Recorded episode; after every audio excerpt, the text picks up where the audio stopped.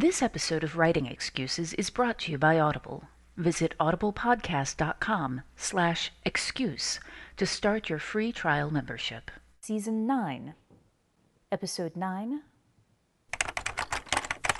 This is Writing Excuses What to Do When Truth is Stranger Than Fiction. 15 minutes long because you're in a hurry. And we're not that smart. I'm Brandon. I'm Mary. I'm Howard. And as a special treat this week, we actually have Dan Skyping in for the first time. Unfortunately, there's some sort of static and interference on the line. He sounds a little bit odd. It actually sounds a lot like Mae West running a phone sex line. Oh, these marshmallows are delicious. Uh, we also have Nancy Fulda joining us. Nancy, we've had you on a couple times. Can you tell us where people can find some of your work? Um, sure. Go to nancyfulda.com. There's a link called Bookshelf, and it will show you most of the stuff.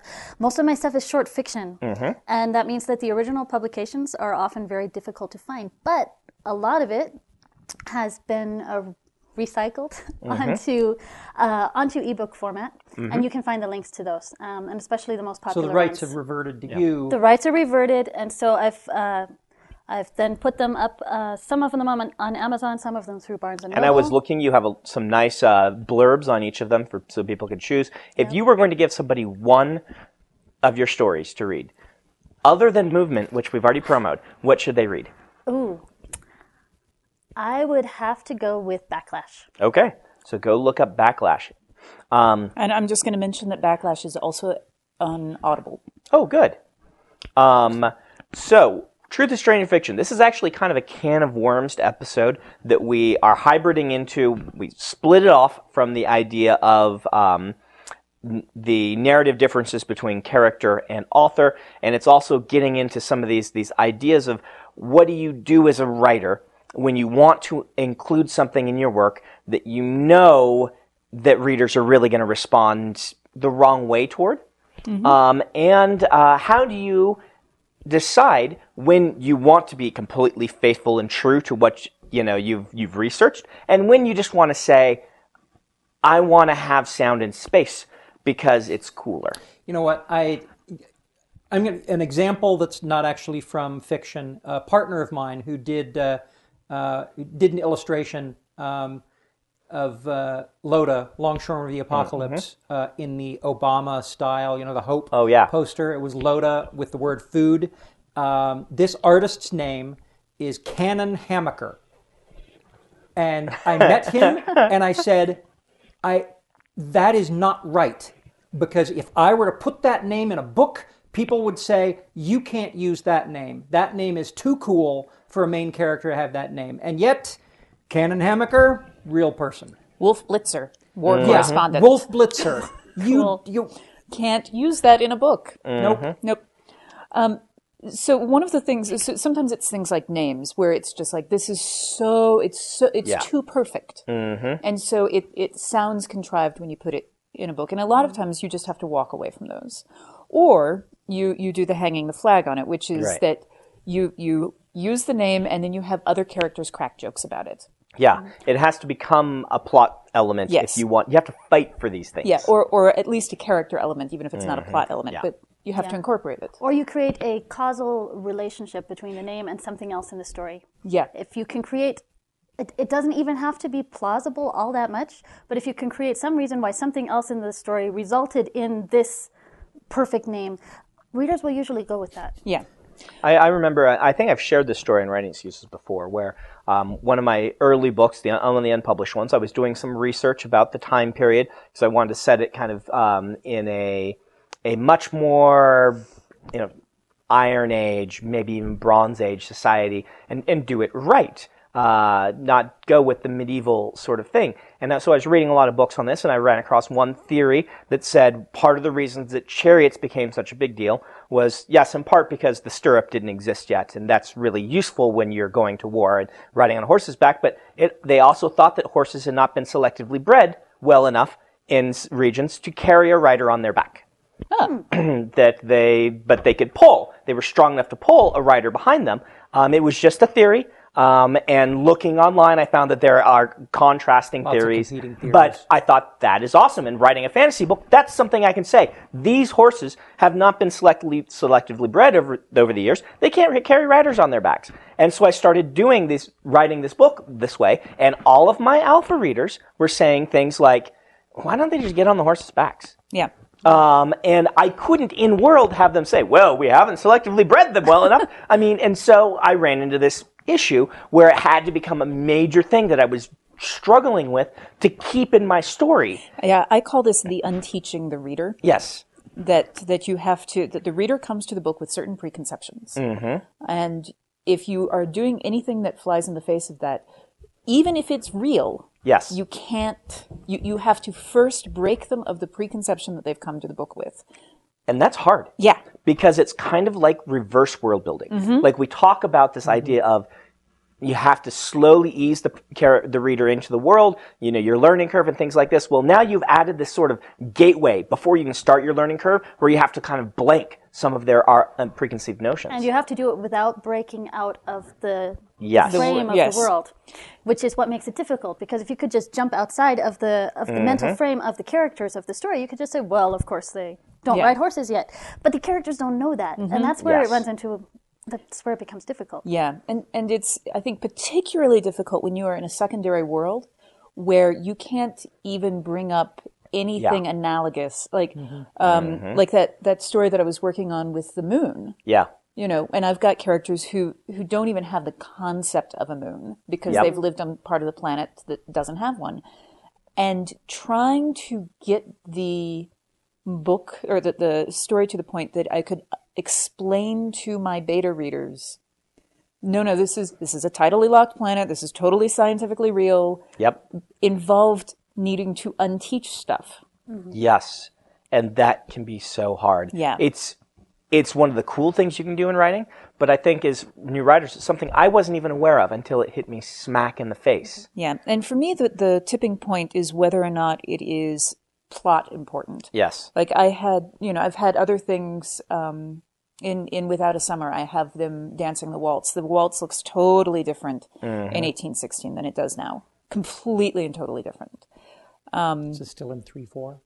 It's completely and totally. Sometimes it is. Sometimes it's not. I mean, like Because one of the defining elements of, of the, the waltz. Yep. Mm-hmm. is yeah. The three and time. and and I looked at it and I'm like, the amount of page space that it would take for me to unteach people Mm-hmm. is not worth it. So I picked the, the waltz positions that were closest to modern, and then was very vague about what was mm. happening in the waltz, so that I just didn't raise the question. Yep. And you know, once again, this is um, this is an onus upon the author, mm-hmm. less than the reader. Yes. You can't fix every one of these things. There are going to be things, but one of these was when I used the word hat, the, the term hat trick, um, in in the Mistborn trilogy. Now, this is something that we get into this idea of are the books in translation and what's going to kick people out? Do you, do you use the word okay, um, which is kind of a modern or not? Because there, and um, when I, I thought, hey, this this turn of phrase works really well. I looked up the origin of the word hat trick. I'm like, wow, this predates modern sports by quite a bit. Um, and so I'm like, all right, cool, I'll use this. And it has thrown every reader who's hit that line out of the book Yep. um, to the point that even though I'm right, I should not have used that term. Yeah. yeah. Um, Uh, Totally Alethea- Zamboni'd 'em. yeah, Yeah. I totally zambonied them. Yeah, Um, Alethea Kontis was just talking about the fact that she had to cut the word, cut a word out of her novel, which has been around since the 1400s, because everyone said this is too modern, and and the word was phase. Mm-hmm. You know, exactly the same word, meaning has not shifted. Let's go ahead and do our book of the week. Mary, you were going to give us Chimes at Midnight. Yes, so Chimes at Midnight is um, narrated by me, and this is in the continuing Seanan McGuire series. Um, you can step into these books with uh, without starting at the beginning, but it does help to read them straight through. The the thing that I love, and I've talked about this before, the thing that I love about these books is the character of October Daye. And she's um, she's basically caught between two worlds. One is the mortal world, and the other is fairy, and trying to decide sort of where she fits uh, in the world. And and in particular with this, because we're dealing with um, with San Francisco, it's overlaid on a real world San Francisco. It's also good to look at from the point of the things that Seanan has to teach and unteach the audience about San Francisco and where she breaks San Francisco to fit with Fairy. Awesome. So Howard, how can they get that book? Head out to audiblepodcast.com slash excuse. Start a 30-day free trial membership and have a listen to Chimes at Midnight, absolutely free. Uh, or you can pick up, I think, the whole October Daye series is from it, Seanan McGuire is out there. And how many of those have you narrated, Mary? um, all of them?